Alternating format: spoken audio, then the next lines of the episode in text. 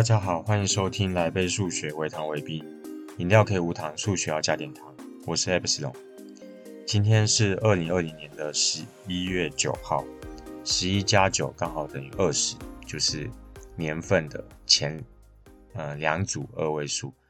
嗯，再下一次发生就是十二月八号了，但是再下一次就要等到下个世纪了，因为嗯。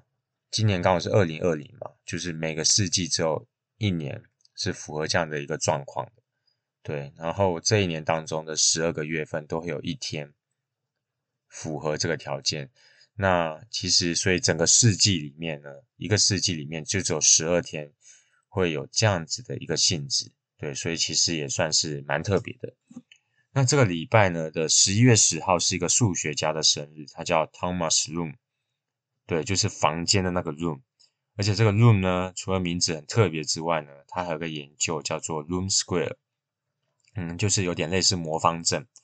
那你可以想象一下，就是一个正方形的大房间，把它隔成七乘七，总共四十九个小房间，然后你有零到七，总共八个数字，你要两两一组放到这个小房间里面，然后每一个横排，每一个直链，都只能有一组的零到七。而且小房间里面的这样的组合都要不同，对，所以呢，呃，其实大家可以排排看，那有兴趣的朋友可以参考我在节目说明里面的连结。那另外十一月十二号呢，也有一位数学家生日，他可以算是数学界的字母哥，他是俄罗斯的数学家 Mikhail Igorevich Vanschenko-Zakharchenko 对，非常长，总共有三十八个字母。那我也不太知道我念的有没有完全正确。那我有去数过 NBA 字母哥，他的全名总共也才二十九个字母而已。对，所以 这个数学界字母哥所以算是算是相当厉害。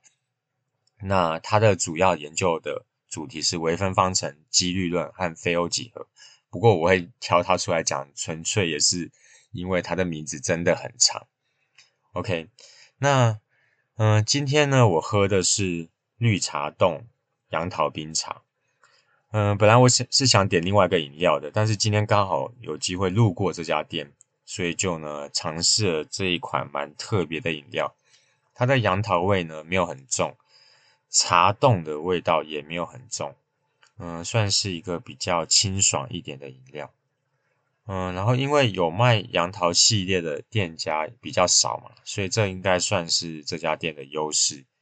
然后呢，搭配茶冻也算是蛮有创意的。不过，两茶冻跟这个杨桃杨桃冰茶那个契合度是没有我预期中的高啦。不过喝起来还是很顺口，就是。OK，那只要是我们没有业配的饮料呢，我们都不会透露店名。不过应该有些特殊命名的饮料，大家一听就知道是哪家店了。对，所以我们特这边呢，还是特别欢迎饮料店来夜配，我们一定全力的配合。OK，那我们要开始今天的主题了，就是可以计算你结婚年龄的一个神奇公式。接下来呢，就请大家和我一起算看看，无论你是已婚或是未婚都可以算。那首先呢，你要有个暧昧的对象。如果已经结婚的话，那当然就是你的另外一半了。好，然后接下来呢，你要很专心的，心里要想着那个对象。然后呢，从一到十之间挑一个数字，再把这个数字乘以九。那接下来就把这个数字的个位数和十位数相加。再把这个相加后的结果乘以三，OK 吗？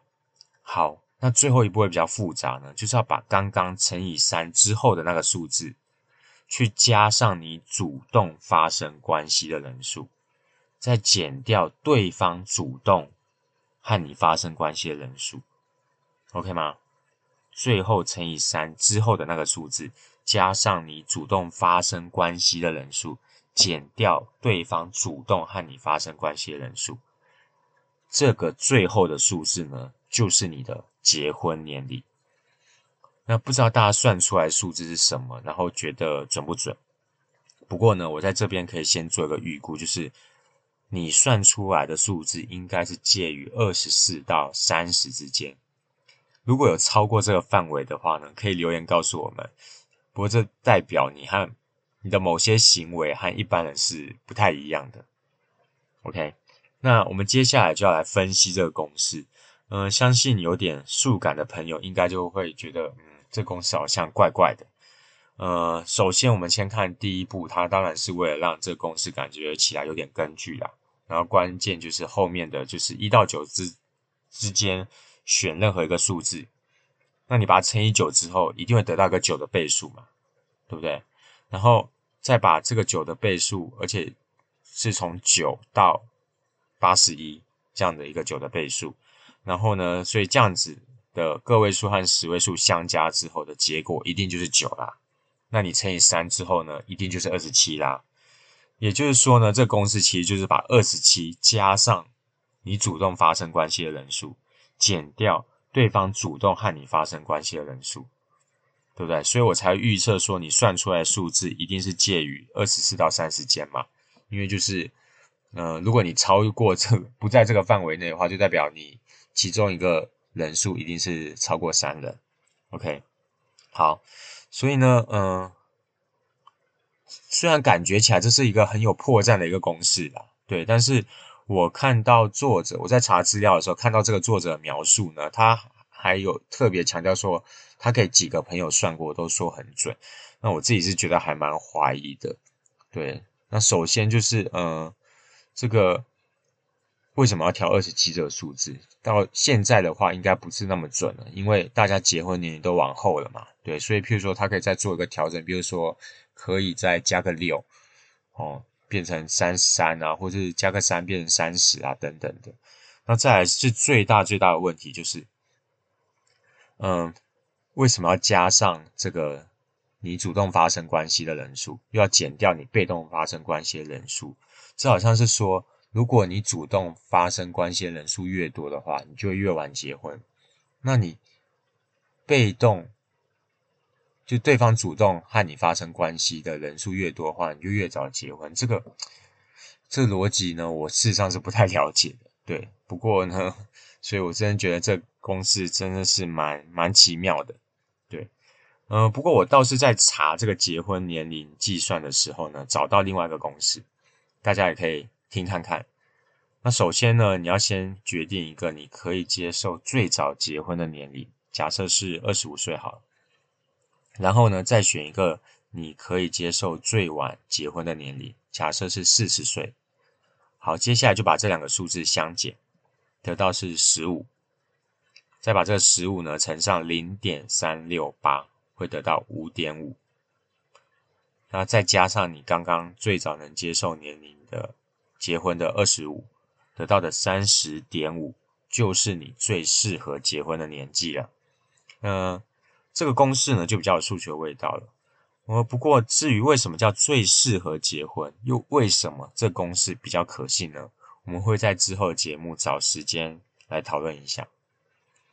好，以上呢就是这一节节目内容，所以我们来回顾一下。最重要的就是，呃，你会发现有一些其实很很简单的数学的内容，可是不知道为什么大家在算的时候都会被蒙蔽了。就像刚刚明明就是九的倍数判比，我相信大家应该都会，可是竟然还有蛮多人觉得它蛮准确，我自己是觉得蛮奇怪的。对，所以培养数感真的蛮重要的。对。OK，以上就这一节节目内容。如果呢，你觉得节目的内容还不错，或者真的有改有助于改善你失眠的状况的话，那欢迎大家请我喝杯饮料，让我可以继续和大家聊聊数学。那如果对于我们的节目呢，有任何意见，欢迎你填写 Google 表单，让我们有改进的方向。感谢你今天的收听，我们下礼拜一再见，再见喽，拜拜。